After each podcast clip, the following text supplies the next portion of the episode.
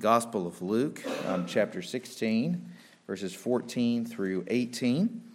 And uh, you find this uh, passage on page 875 in the Pew Bible. I'll bring the text up on the screen as well. Hear the word of the Lord. The Pharisees, who were lovers of money, heard all these things, and they ridiculed him, that is Jesus. And he said to them, You are those who justify yourselves before men, but God knows your hearts. For what is exalted among men is an abomination in the sight of God. The law and the prophets were until John. Since then, the good news of the kingdom of God is preached, and everyone forces his way into it. But it is easier. Uh, it is easier for heaven and earth to pass away than for one dot of the law to become void. Everyone who divorces his wife and marries another commits adultery, and he who marries a woman divorced from her husband commits adultery. Thus ends the reading of God's holy word.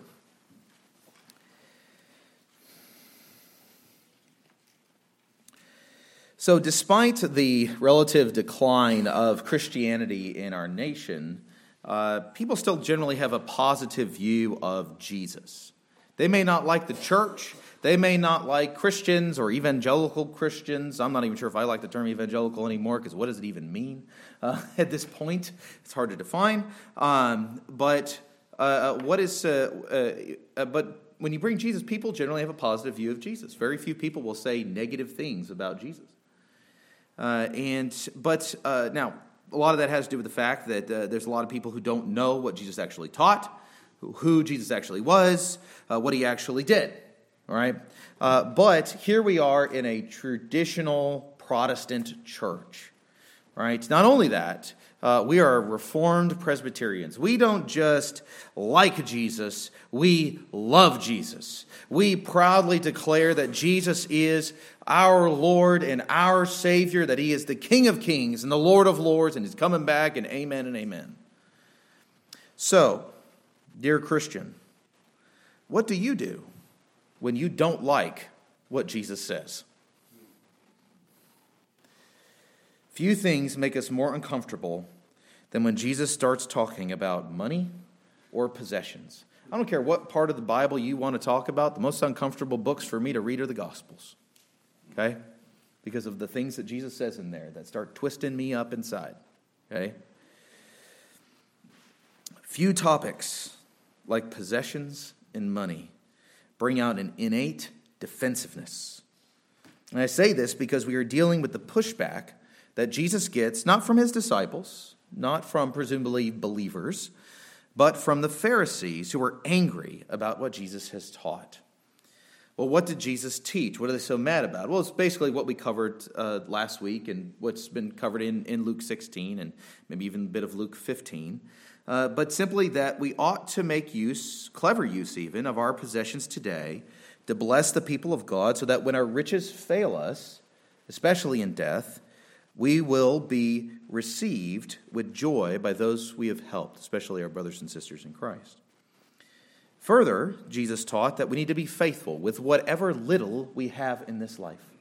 Now, that little we may say is very little compared to this, you know, the, the little the other person has, but whatever you have, Jesus says, be faithful with it. Be faithful unto God with it for the sake of Christ, seeking the reward that is to come. And finally, he capped it all off by saying, You cannot serve God and money. You cannot do it. You will either love one or hate the other. You cannot serve two masters. So, and we close with that Joshua style call choose this day whom you will serve Mammon or God. And the Pharisees heard this. And as Luke records, they were upset by it. And their interaction with Jesus is our text this morning. But at the core of this passage is the reality that Jesus shares in verse 15 that, which is that no matter what we say, no matter what we do, God knows our hearts. God knows your heart. He knows what's in there, and He knows mine. And we're going to see today why that's a massive problem and why it's also our salvation. Okay, first, God knows our hearts, and that is a problem, to put it mildly. And this is because, as the Pharisees portray for us very vividly, that in our fallen state, apart from the mercy of God and the work of the Spirit through the gospel, in our fallen state, when we are confronted with our sin and our worldliness, we will seek to justify ourselves before men. And I've shared before how sometimes being a pastor, it's funny because you be, you, you're treated as kind of like the holy man somebody finds out you're a pastor. My, my favorite thing is when people fix their posture when they find out I'm a pastor. And they're like, yes, that's right. You were slouching. No slouching. It says in, in, in, in, in Second Opinions that you shall not slouch. All right. Um, and so I'm, you know, and, you know, or they're, oh, you know, or, or, my, or they'll really apologize because they like let off a few expletives and stuff like that. I'm like, I'm like, I grew up in comedy clubs and I went to a military college. All right. Just, I've heard it. Okay. You're not, oh, there's people who swear. Oh no you know, let me cover my ears. And so, um, uh, but uh, uh, but uh, what's also interesting is sometimes I won't even bring it up, and people all of a sudden start. Well, I think God's fine with me. They like just start going off about like why. It's like what? Because they just feel this natural need to justify themselves because they they even have an innate sense of this confrontation with God, not because I'm so holy, but because of what the pastor represents.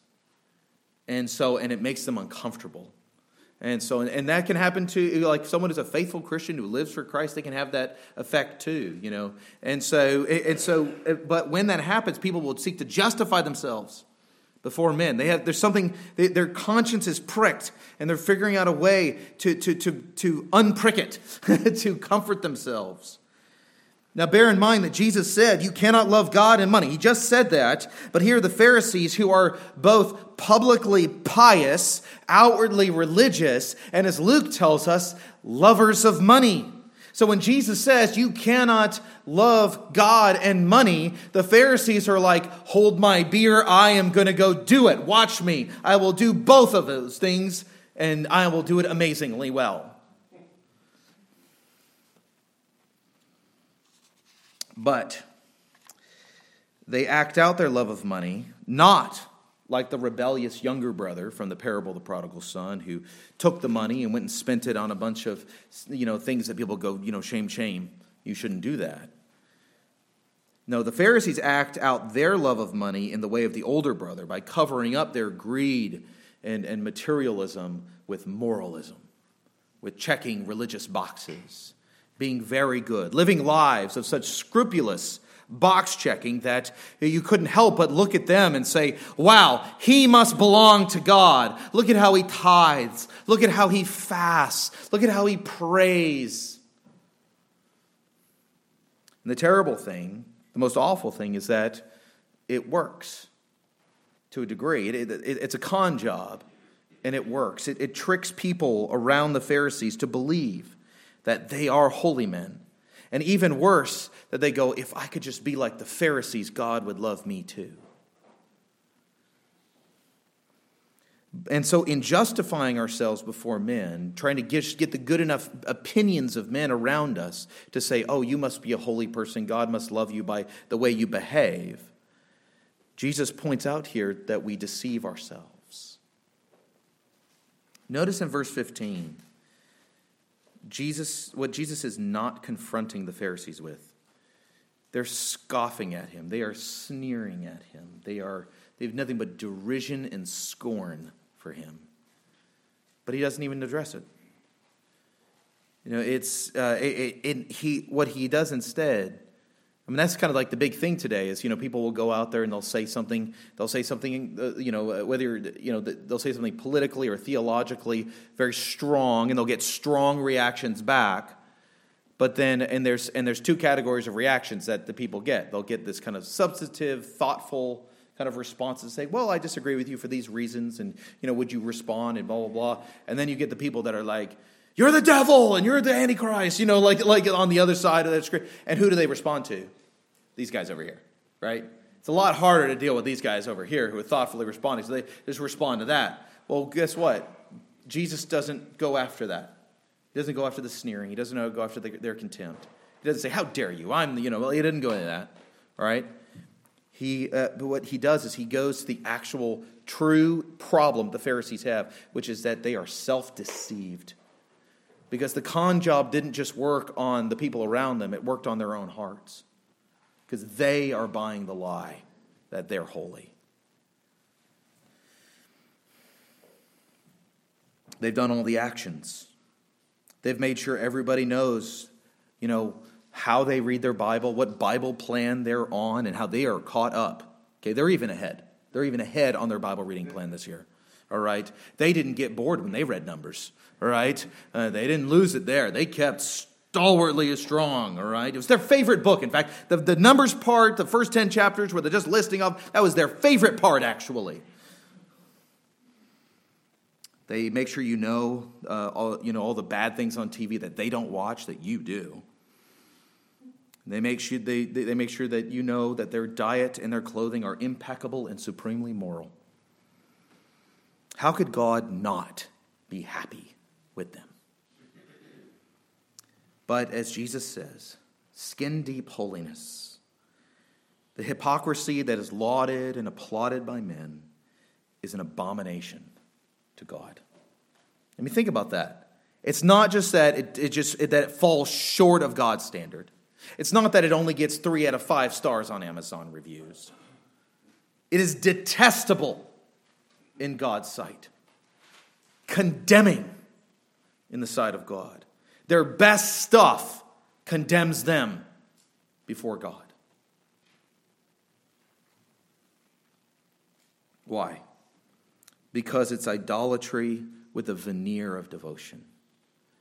Now, what's terrifying about the Pharisees, though, is that Jesus says elsewhere that unless your righteousness exceeds that of the Pharisees, then you got nothing. So he doesn't say, Jesus says, yeah, the Pharisee program is bad, but he doesn't say because you need to be worse than the Pharisees. he says because you actually have to be better than them. But the love of money is dangerous. It is dangerously harmful precisely because we can't see it, because we miss it. And Paul actually warns uh, Timothy in, in the, as he's pastoring in Ephesus about this very thing. He says in 1 Timothy chapter 6, verses 9 and 10, those who desire to be rich fall into temptation, into a snare. What's a snare? It's a trap.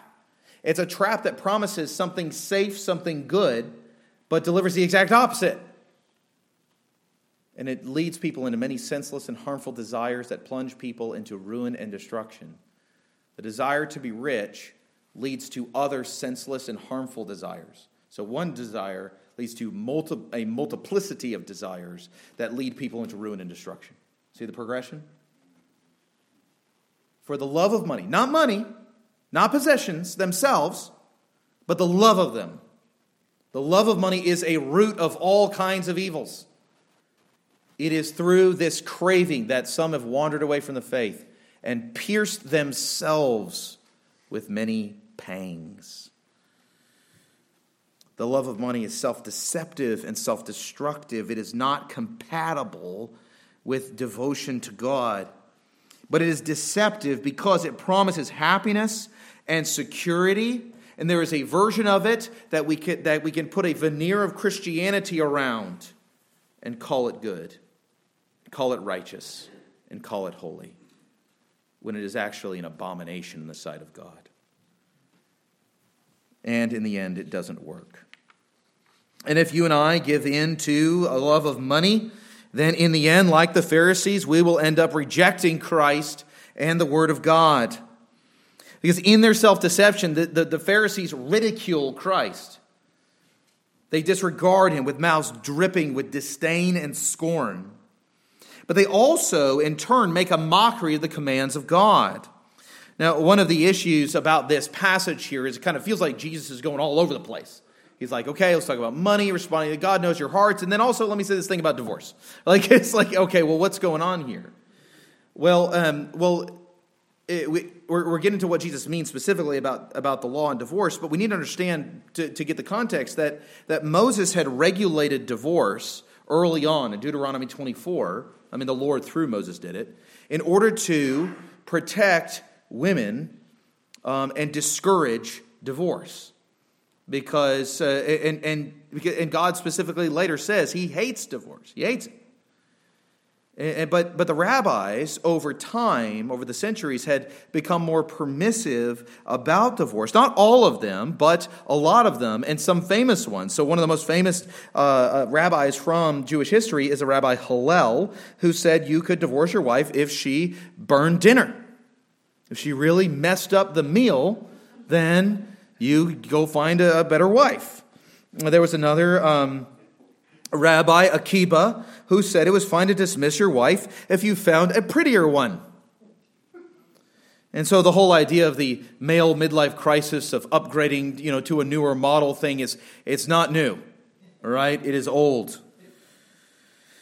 But if you press these guys who are being permissive about divorce, the thing that God hates, the thing that God was regulating and discouraging, they would say, "Oh, we're just following the law." We're keeping the law. We're honoring God. God is happy with us and how we handle divorce because we're sticking to the letter. And Jesus is saying here, Pharisees, you don't really know the law. Now, the Pharisees were a bit on the stricter side of things. But, they, but even they, like even the disciples, in another passage where Jesus teaches about divorce and things, they're like, better for a guy not to get married than to go with your take on divorce, Jesus, all right, on your take about marriage. But his point is the Pharisees don't follow the commands of God like they claim. They don't know the law of God like they claim, which means they're not as holy as they think they are. Now, people who go to church may think they're kind of immune to this type of stuff, but Matthew Henry made this, made this point in his commentary on this passage that, look, it doesn't matter whether you're in this building or you're on the roll or you're not on the roll. If you are not ruled by the Word of God, then at some point you will make a joke of it. You will try to make it empty and void and as if it was nothing. There are plenty of people who claim to be Christians, plenty, even pastors, who will take the Word of God and then distort it, dismiss it, or deny it in order to make room for the God of greed, for, for whatever pet idol they want to make justification for. All those other sins are wrong except for my idol. All those other idols are bad except for mine. Right? And Paul had warned Timothy earlier in his first letter, and apparently people didn't get the message, so he warned him again in his second letter to Timothy in Ephesus, saying, For people will be lovers of self, lovers of money, proud, arrogant, abusive, disobedient to their parents, ungrateful, unholy, heartless, unappeasable, slanderous, without self control, brutal, not loving good, treacherous, reckless, swollen with conceit, lovers of pleasure rather than lovers of God, having the appearance of godliness Think about that. He lists all that stuff, yet they could be all those things, or, or at least a combination of those things, and yet still have the appearance of godliness. But denying its power. Avoid such people.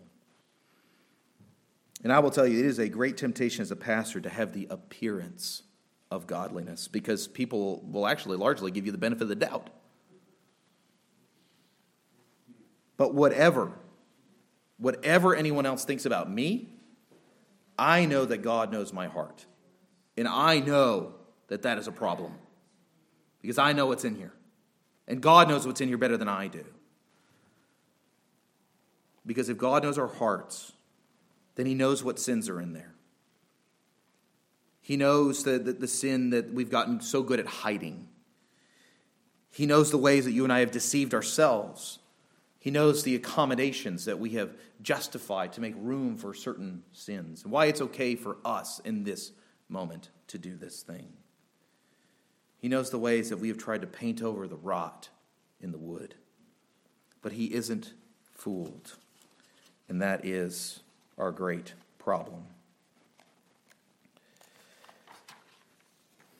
Now, if God were solely acting as a judge, this would be bad news indeed. But thanks be to God that He is also a God of mercy and love and goodness. Because while His knowledge of our hearts is a very real and ultimate problem that every person will have to face at some point, even if it's before the throne of judgment, God knowing our hearts is also our salvation. It is our salvation because God knows our hearts, and thus He also knows that we cannot save ourselves.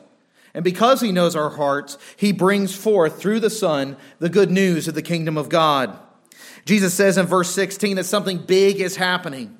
That this is that the administration of the old covenant that has been in operation that also did have the requirement of faith and and also the obedience to the law of God has now come to a head. Because John the Baptist, the greatest of the old covenant prophets, functions as this kind of seam between what God has been doing and what he is about to do, what he is doing now with this new work that he is doing and bringing about the new covenant. And John the Baptist is right at the seam there. He's the greatest of the, uh, of the prophets, Jesus says elsewhere. And, uh, and so the good news of the kingdom of God has come forth as through Jesus' ministry. He's proclaiming it, preaching it, calling people to repent and believe. And so the good news of the kingdom of God is not for pious pretenders, but for all who will repent and trust in Jesus Christ. And so he says there, everyone forces his way into it, meaning that sinners are entering the kingdom of God with great, as one, one author put, great earnestness, self denial, and determination. It's that pearl of great price. It's the only thing I want, it's the thing I gotta have. Above all, is the kingdom of God, and I'll give up everything for it. The point is not that the Pharisees were following the wrong rules, but that they were not trusting the right person, nor seeking to receive the grace that they needed. They are convinced that the path of hypocritical self righteousness will bring eternal reward. But what they don't know is that the only path is to receive the grace of God through repentance and faith in Jesus. And this is because, along with the good news of the kingdom of God, uh, come, comes the reality of the fulfillment of the law in Christ. The accusation that is silently being leveled against Jesus, and sometimes not so silently in the Gospels, is that, he, that Jesus is saying, by teaching this, and, and that, that the, the law is being fulfilled in him, is that, uh, is that saying basically he's undoing the law, he's, he's getting rid of it. And I've even heard pastors preach this and say, well, you know, the, the, uh, all the old those commands, those 600 something commands, you know, all those are gone. Jesus got rid of them. God didn't get rid of them. Okay? He didn't, uh, he didn't annul the law, he didn't make it void. The word of God cannot be made void. As, as, as, uh, um, uh, the, as um, Joshua said uh, and to the people of God, he said, All of God's promises have been made full. None of them, literally, the Hebrews says, none of them, none of them fell to the ground. All right? Um, uh, so, what about the law? Well, the law points to Christ and Jesus' fulfillment of the law. Everything in the law, everything that the law is given to achieve, finds its absolute fullness in the person and work of Jesus Christ. And so, it, with that being the case, there are certain aspects of the law because Jesus stands as the ongoing fulfillment of the law. And so, the law is actively being fulfilled in Christ as he lives eternally.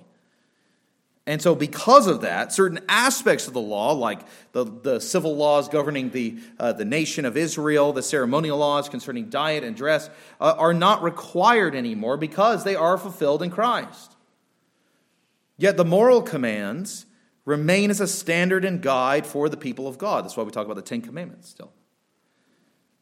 And we don't have time today to delve deeply into this subject. We've done it on other, other weeks, um, particularly, I think, in the Sermon on the Mount series that we did a while, a while back. Um, it is important to know that Jesus didn't come simply just to chuck out the law because it, it, it was bad. It was flawed. You know, it was, it was our first try. You know, we would try again. Okay? Uh, he came to fulfill the law because this was God's plan to bring forth the kingdom of God.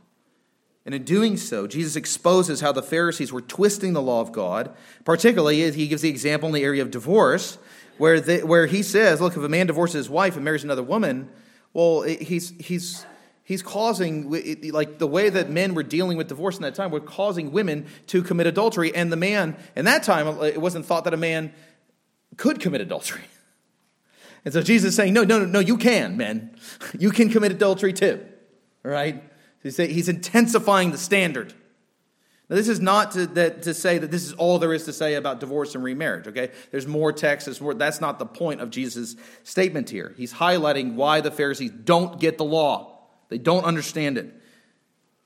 And that you basically highlighting, look, you know, it's, I'm not going to water the law, the law down like you do, but rather the true meaning of the law, which requires men to love their wives and not divorce them for insignificant and foolish reasons. So, what is the result of all this? Well, it is not only that we would trust in Christ for salvation, but is, it is that grace produces obedience through faith. Paul talks about the obedience that proceeds from faith. And so that we are still called to obey. I mean, there's all kinds of commands in the New Testament. Half the letters, I mean, you have the first half of it, Paul's letters, you can always divide them up. First half is him telling about who you are in Jesus, and the second half is telling you about what you got to do because of Jesus. All right? Uh, and so, and so, you, and so that's the basic breakdown of any of Paul's letters. There's plenty of commands, but grace produces obedience through faith. The hypocritical obedience of the Pharisees to the law was not obedience at all. It was figuring out, figuring out ways to violate God's commands while acting like you were fastidiously keeping them. It was the way to have your cake and eat it too. This is the way of the elder brother from the parable the way of the moralist who seeks to manipulate God to get what he wants. This is the way of the man who wants to love God and money. But Jesus, rather, calls us to repent, to trust in him, who, as the Savior, is the very fulfillment of the law of God on our behalf, and who brings forgiveness for the ways that we have violated the law. And he calls us to trust in him, to be clothed in his righteousness to be given a new heart, new desires, new loves. And then in mercy, by faith, we begin conforming our lives to the commands of God, one bit at a time, day after day, year after year, until we come into glory. The reality of it is that you will be more obedient to God through daily repentance and faith than the most fastidious moralist who is pretending to follow the Lord. It is, it is um, sinners who have been made saints who will enter the kingdom of God through Jesus. And that's it.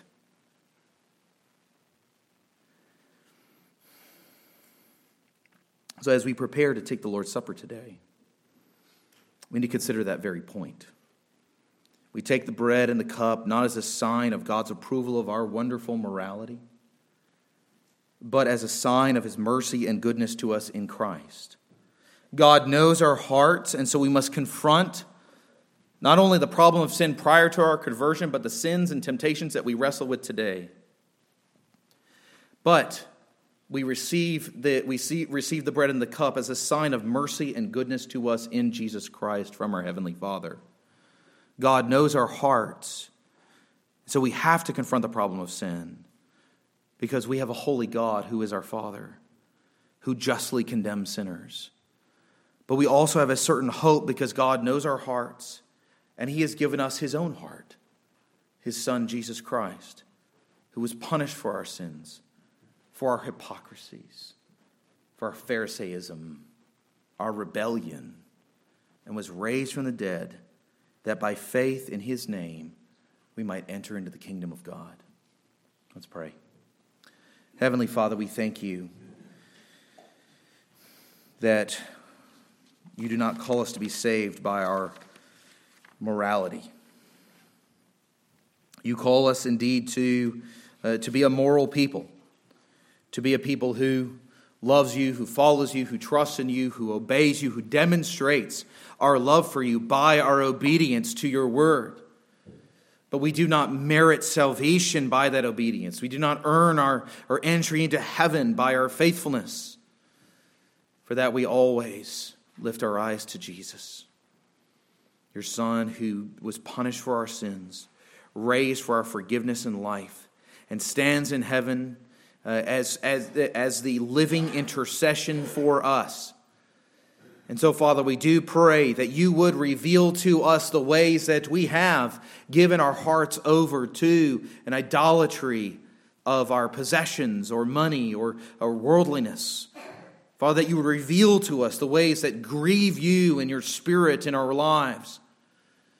But that we would not despair as we see them, as we feel the pain of that guilt and, and conviction, but that we would take our guilt and our shame and we would take it to your Son, who cleanses us by his blood of all our wrongdoing, who restores us and enables us to walk by faith, to obey, and to do good works for the sake of your name. And so, Father, we pray that as we trust in Christ, that there would be an obedience that proceeds from our faith and trust in Him, that is born of the Spirit, that produces spiritual fruit, that brings glory to your name and blessing to your people. And we pray this in Jesus' name. Amen.